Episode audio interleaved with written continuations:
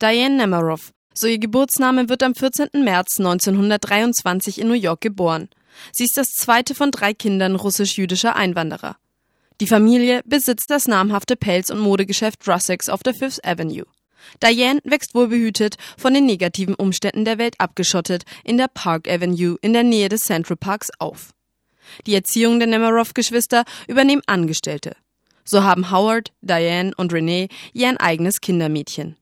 Im Alter von 14 trifft sie ihre erste große Liebe, Ellen Arbus.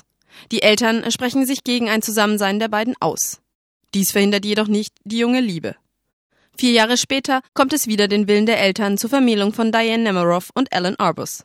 Am 10. April 1941, weniger als einen Monat nach Dianes 18. Geburtstag, wurden Diane Nemiroff und Ellen Arbus von einem Rabbi getraut. Diane trug ein hellblaues Kostüm.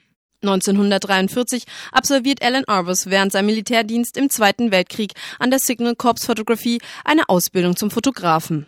Nach seiner Rückkehr richtet sich Alan eine provisorische Dunkelkammer im Badezimmer ein und bringt Diane das Handwerk bei. Nach dem Krieg widmen sich Diane und Alan Arbus der Modefotografie. Nach anfänglichen Schwierigkeiten setzt nach und nach der Erfolg des Fotografenpaares ein. Parallel dazu empfindet Diane diese Form der Fotografie mehr und mehr belastend. Mit zunehmender Unzufriedenheit über ihre Arbeit werden ihre Depressionen ebenfalls augenscheinlicher. 1957 erleidet sie schließlich einen psychischen Zusammenbruch und trennt sich beruflich von Alan Arbus. Ein Jahr später trennen sich beide auch privat. Diane Arbus widmet sich nun ihren persönlichen fotografischen Interessen. Aus diesem Grund besucht Diane Arbus schließlich ab Mitte der 50er Jahre Workshops bei Alexei Brodowitsch, dem Art Director von Harper's Bazaar, und bei Lisette Model, einer österreichischen Porträtfotografin. Lisette befreite mich von meinen bürgerlich-puritanischen Vorurteilen, Fotografien, die Bewunderung verdienen, haben die Kraft aufzuschrecken. Wie Lisette Model sucht Diane nach dem Extrem, dem anderen. Diane meint einmal, ich möchte das Böse fotografieren. Für sie ist die Fotografie ein Medium, das sich mit den Fakten anlegt. Ihre zeitgenössische Anthropologie, ihre Porträts von Paaren, Kindern, Jahrmarktartisten, Nudisten, Mittelklassefamilien, Transvestiten, Eiferern, Exzentrikern und Prominenten stellt eine Allegorie der menschlichen Erfahrungen dar, eine Erkundung der Beziehung zwischen Schein und Identität, Einbildung und Glauben, Theater und Realität.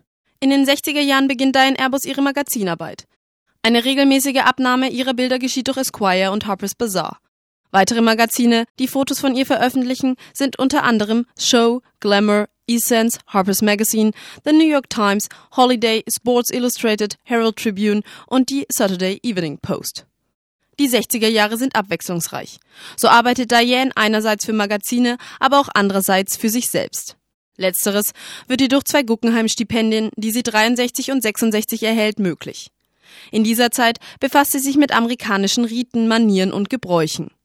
Im Jahr 1967 werden ihre Ergebnisse schließlich mit Werken von Lee Friedlander und Gary Winogrand in der Ausstellung New Documents im Museum of Modern Art in New York gezeigt. 1970 beginnt Airbus ihre Reihe über Menschen mit Behinderung. Zudem fängt sie aus Geldmangel an, Kurse für Studenten zu geben. Während des Unterrichts pflegte Diane im Schneidersitz auf dem Fußboden zu sitzen und Studentenfutter zu verteilen. Sie wiederholte immer wieder Ihr müsst lernen, nicht vorsichtig zu sein. 1971 verstärken sich zusehends ihre Depressionen. Ihr künstlerisches Schaffen entgleitet ihr. Am 26. Juli desselben Jahres nimmt sich Diane Airbus das Leben. Die Totenrede ihres Bruders ist kurz, aber gehaltvoll. An die, die durch eigene Hand starb. Mein Liebes, da ist eine Frage, die mich quält. Ob vor dem Ende du des Kinderspiels gedachtest, von dem ich weiß, dass du es einst gespielt, wenn du auf schmaler Gartenmauer liefst und sie zum Felsgesims dir wurde, so steil, abfallend in Schneedunkel zu beiden Seiten unermesslich tief. Und als dein Fuß gleiten drohte, da sprangst du aus Furchte zu fallen und dachtest, nur einen Augenblick. So war es, als ich starb. Dazwischen liegt dein ganzes Leben, und nun bist du nicht mehr, hast dich verweigert dem Erwachsenenspiel, bei dem, auf schmalem Felsengrad hoch überm Dunkel, wir unaufhörlich laufen und hinabschauen und aus der Furcht zu fallen, auch nicht springen.